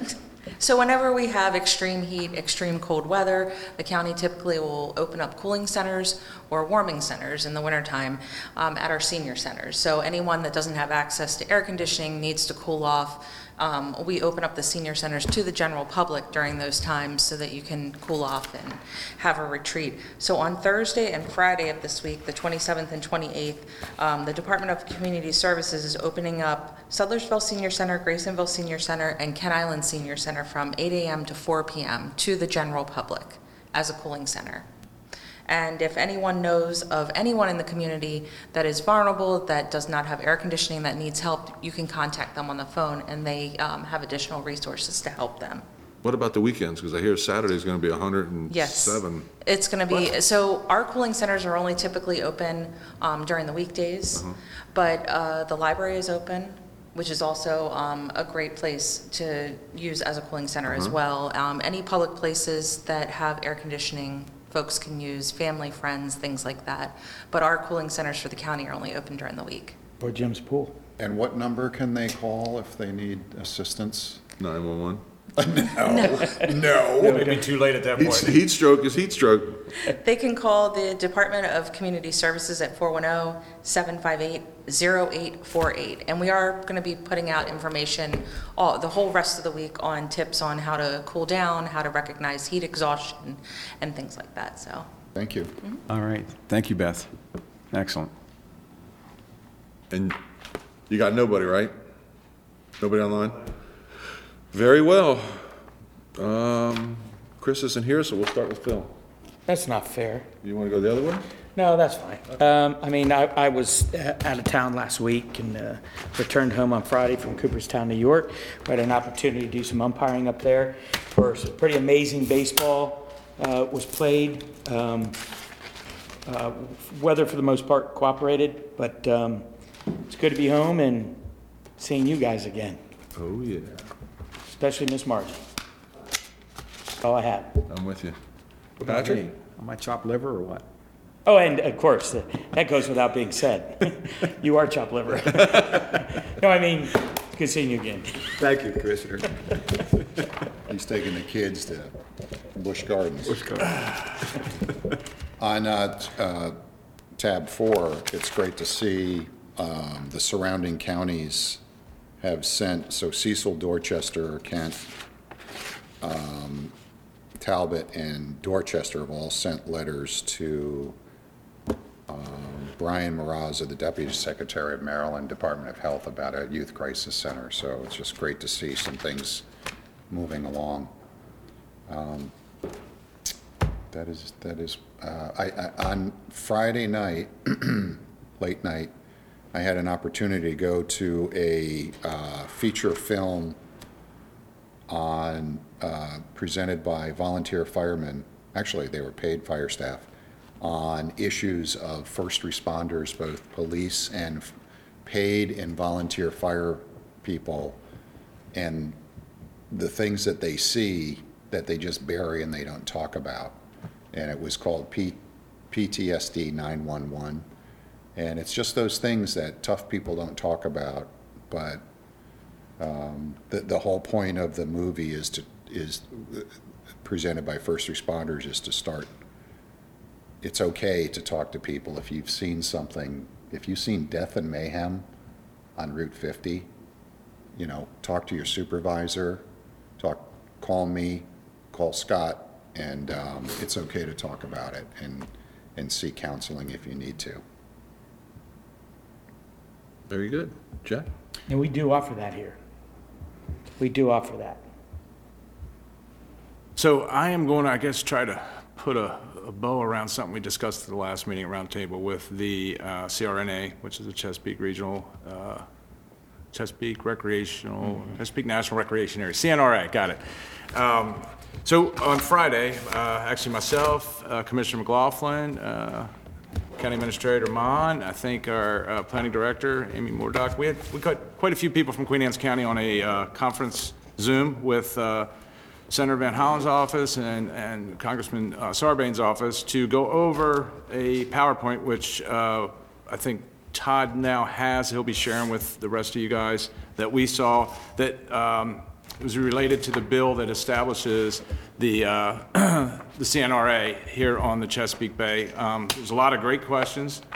Um, There are, there is some misinformation out there that uh, we've all been privy to, but we're used to that in the politics side, that sometimes the things that come out of this room aren't necessarily uh, pushed back out into the, no no offense to Beth, but the public doesn't always hear what we say. So, um, and there's some of that in there, but there's also some concerns um, from Queen Anne's County, uh, myself and and Commissioner McLaughlin, we we raised the point of obviously the traffic, um, you know, the- the, whatever additional law enforcement might be needed and things like that. But they're, they're, you know, the, I t- and I spoke with the Senator Van Hollen last night directly, um, and he's promised a- an open line of communication on both this with uh, concerns we may have with our watermen about it. Um, And, you know, we, we, we can reach out. Anything we have, we, we, ha- we need to reach out. Um, It's not passed yet, and they're looking to um, take the input of the county elected officials because they're looking for that support to move it forward. It's, it does, one of the things that I guess wasn't presented fully was that it is an opt-in or opt-out as a county. You can either opt into having uh, the national parks in your county, or you could opt out. As of Uh, today. Or, or, you know, when, when, when that time comes. Um, So th- that's good to know that it's, basically, it's developed as enabling legislation, which, you know, for me, and from the MACo side, where we really push for having enabling legislation from the state and not forced down our throats, I, I do like that concept of it, um, so that we can get more input before we were to opt in or support it fully. So, um, like I said, a lot of, a lot of good things came out of it, and, and, it- and I think it's given Commissioner Moran an open door with the senator to talk to him, because the bridge is obviously, th- that's our biggest sticking point. Um, You, you you know, if you're going to talk about bringing 2 million more people over here, not only on the summer weekends, but throughout the year to visit these national parks, that's going to put quite the uh, burden on the bridge as it stands. And, you know, my, my concern that I relayed to him is, this is a one to three-year planning process to get this off the ground before the first three parks in Anne Arundel would be opened up. But for us, we have a 15-year uh, timeline before we can get a solution, permanent solution to the bridge. So he understands that that's 11 years that we have no solutions for with, with the additional traffic. We fought through the 301, we've fought through COVID, we've been, now we're back. I I have to say, I have to credit SHA, I don't know what happened last Friday, I don't know if the, the stars were aligned or, or the gods were looking down, but that's the first time in many years that I've gone across the Bay Bridge at 4 o'clock in the afternoon, and I actually drove across Bay Bridge and at 40 miles an hour and never had to stop until I just came down the backside of the bridge, had to slow down a little bit. So I, I don't know if the contraflow, the switching back and forth, I'm sure Commissioner Moran can give us some more updates on that, but it, it was, but then tonight I sat in a four and a half mile backup, so I don't know, it's just, it's hit or miss, but anyway. Back to Baydale Drive. So, so, so more to come on that CRNA as things develop, and like I said, if anybody out there, our waterman, anybody wants to reach out for the waterman side, me or Phil, or, or anybody really, that has any comments or questions about it, um, let me know, because I will make sure they get forwarded, Todd will make sure they get forwarded, and like I said, hopefully we may have the PowerPoint as a presentation here, maybe at, uh, one of the upcoming meetings, so, that's all I got. Just to, just to add to that, they seem to push land, land, land, and when people brought up water, water, water, they didn't really have an explanation for that. So it's, it's a moving target. It's land-based, that's what they're calling it, land-based, but it's the Chesapeake Bay, it's kind of hard. And it is the watershed too, and that's something that a lot of people were thinking is just the shores. It is the entire watershed, which stretches from Carroll County to, the FAR reaches down to DC, all the way up, you know, the other side of Millington on the Chester Rivers and things like that. So it's- Tributaries. It's, all the tributaries. It's a Yeah. big area that's encompassed by this. I mean, it's. It's half the state. Yeah, pretty much, pretty much. I mean, it goes to the C and O Canal. Sure. It goes up to the Potomac to West Virginia. Yeah, no, it's big. Big. It's a, it's a grab. Very good. Well, I'm gonna, we're gonna take this meeting off when it comes to traffic and the bridge. Yeah, so let's, let's see what another two weeks does. You know, we've done two weeks, uh, with the, the ramps, uh, in Anne Arundel County being closed to get back onto fifty. Uh, not getting any hate mail from Anne Arundel County residents anymore about the bridge and who gets priority over contraflow and all that other kind of happiness. So, uh, we're looking forward to seeing how their study works. Uh, We have set a meeting up with the state, to get busy with Queen Anne's side now, so we'll see how that goes. But I want to, I want to congratulate our county administrator, Todd Mohn, for uh, being uh, selected to serve on the Transportation Financing Commission, which is big. I mean, what this commission's going to do is going to review every transportation dollar being spent in the state in determining who's going to get the next dollar and who isn't. So his job, he doesn't know it yet, but we're going to strap. Oh, yes, an I do. He's going to wear an explosive device every meeting, and the minute they say we're taking money from the bridge, he's going to change their mind. So, you know, uh, And he's gonna cancel the red line. yeah, well, That's right. yep. That's Or the push it fir- out the far first enough to thing where. get some money. Jim, Yeah. before you get too far off it, it's- so the thing with the Queen Anne's County side, I know you touched on it last time, but a lot of people still, I don't think, get the grasp of what they're doing in Anne Arundel and how that's not the same as what we can do. So in Anne Arundel County, uh, yeah, they're closing three ramps. Three ramps and 2.6, 2.7 miles, give or take. Cape St. Clair, if you get off of, of Route 50, uh, after you pass Cape St. Clair, you got to go back to Cape St. Clair. And this is only from Thursday evening through Sunday evening that you, these ramps will be closed. So they've got three ramps and 2.6 miles, I would say. We have nine, a little over nine miles, and we have over 15 ramps on the westbound side. So i- it is much more complicated in Queen Anne's County. For instance, I get everyone saying, well, let's close the Route 8 ramp, goes down to 50 West, and merges to get onto the bridge. Well, I think that in Queen Anne's County, uh, we have a lot of people that use, go to work on Saturdays, go to work on Sundays, and use that ramp. Uh, you know, and, and I'd like to, you know, get a little more data on that. Also, you know, we're, what I'd like to see happen is, is town hall meetings, at least two of them, uh, on Kent Island, uh, just to, to brief the public of, you know, what the situation is now, what we're trying to do with the state, have the state, you know, uh, be part of this, uh, town hall, have MDTA be part of the town hall, and just explain to the public, give them the facts, give them the knowledge so that they can understand and make a more educated comment than, you know, what we see on Facebook. Because what's on Facebook isn't always right, contrary to popular belief. I I have a question for you, just for some clarity. Okay. So, so the ramps that are on the um, western shore that are being closed Mm-hmm. Thursday through Sunday, that forces everybody who is heading east to stay on 50, Mm-hmm. Correct. Um, they're able to do that, why? Because they're county roads? No, because for the longest time, everyone kept saying restrict the roads. Queen Anne's County residents can use them, nobody else can use them. Same thing in Anne Arundel County, that's not the fact. If you take money from the federal government and you build infrastructure with it, it's, everybody has the right to use, everybody has the right to use it. But Correct. everybody also can be excluded from it. And that's what they're doing. It's a safety issue, so they're not, they're not giving one group or organization or, uh, you know, uh, where you live priority. It's the closed to everybody. And So that's is it what would local happen. access? I Excuse mean, so it's local access though, so like say you lived on the Whitehall side. You can, get- you can get to Whitehall. Loop up around and come back in this way, you can't, because you can't get off. If you lived on Whitehall Drive, Right. close to the bridge, when you got up and you said, I want to go to Queen Anne's County, you got to go all the way out to Cape St. Clair, get on Back 50. and get in line. go, and get But, in but line. say, you I'm just saying, say you live down there. Right. You would have to do the same thing, right? If you Yes. lived down there and you wanted to go eastbound, you would still have to go that whole big loop around there, correct? If you. No, there's, there's, there's, you got, you got, uh, two-way on both sides, the north side and the south side of 50. There's two-way traffic. So if you're saying you live down there, you know, close to, um, north of Grumman, say you live down Yeah, there. yeah, yeah. Or work So, so. on- Or work there? Yeah, or well, if you work there, You've Thursday night, you better leave before six. Because you're gonna have to go. all Right, the or way you're gonna have to around. go out to Cape St., or, uh, Cape St. Clair Road. That's what I was saying, you have Or to go on- back. Yeah, on Friday, they have to go back, that's true. Okay. But if you noticed in the last couple of weeks, with the exception of today's rain, you know, uh, the weather's been good, and the traffic never stopped. I've, I've been in, That's been where- I've stopped at five miles, and then once it started again, I never slowed down below twenty-five, got all the way up to forty-five, and within ten minutes, got across the bridge. So, you know, I, I think that that's, personally, I think it's working. I know there's a lot of Queen Anne's County citizens, because MDTA told me that the, all the hate mail is coming from Queen Anne's County citizens, because I knew the shortcuts.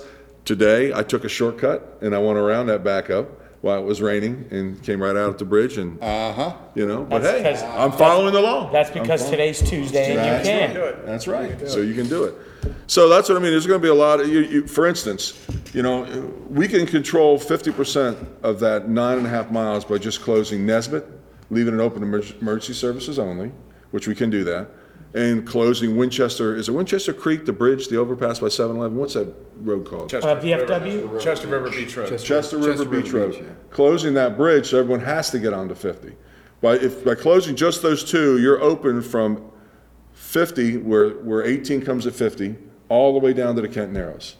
The Kent Narrows, which will be interesting, they will, they will fight this probably tooth and nail. Don't close these exits. So we're gonna have to figure out, you know, because the major congestion is from Route 8 at, at the Bay Bridge, all the way back to, to Castle Marina and Dominion Road, uh, Kent Narrows. That's where the major problem is, and that's where, you know, it's gonna be the most difficult to come up with some sort of solution to keep them, keep traffic out onto 50. But at the Narrows, you still can, you can still apply the same concept, right? You're getting off, you're getting off, you're going down, you can get to the businesses, right? Yeah. But you can't keep going up past Piney Narrows and then get back Well, on 50 there. To okay. bypass it, you'd have to go over, then get back What, around. what happens when Carmine's, Safeway, uh, the Adams Ribs all complained, hey, you, it's Sunday, we can't get any customers here because you got the roads closed? But you could still come across. It's just when you go to get back on, you're gonna have to go up to Nesbit where you're saying you're gonna be able to get on and come back around. Do exactly what they're doing at Sandy Point. You're looping around Yeah, and that's, but that's what I'm saying, now you're putting them back on 18. On the other side. No, there's only one, s- well, 18 goes from one side and crosses over to the other side. Right, that's what I'm saying. I'm just saying, there's, there's a lot, there's a lot to it, uh, and it just. But I mean, our- I think our original plan, I thought that the one we had. Our original plan, our original plan was everybody have a decal, so when you came up, you see the decal, you can go, you can stay on 50. Well, that's the original. We original. I'm can't do that. I'm talking about closing the ramps off was that you keep everybody, so they can't, they gotta stay eastbound, basically. And if you get off, you can't Westbound, you mean. circum. They gotta stay I mean, westbound. westbound, I'm Yeah. sorry. You can't circumvent it. Right. By going down and then hopping up at two exits up or going the back roads and then hopping out Right. wherever you can. Right. so. And Jim, that's we what I mean, so- can't, so Jim, we're- we can't do the decal because of federal funding, Correct. Yeah, State and or federal funding. even Everybody though forgets it's state fifty-three one money. is a federal Well, it's- road. remember, these are state roads. If it's a county roads. But roads, what's that have to do with the federal government? well, because the federal government gives them money just like we get highway user revenue money. Plus, it's Interstate three oh one, it's a federal highway. Right, yeah, so, So they're, they're, the feds are the ones saying we can't do it. Well, that's the Attorney No, I General's those opinion said, yes, you keep, you are can gonna close it to off to everybody for a safety issue, or you can't, or it stays open, and it's your only two options. So, anyway, so that's some of the things we're gonna start to experiment with and work with and see what we can come up with. Motion? I'll make a motion to adjourn? Second. All in favor? You want to go to Winchester Creek Road?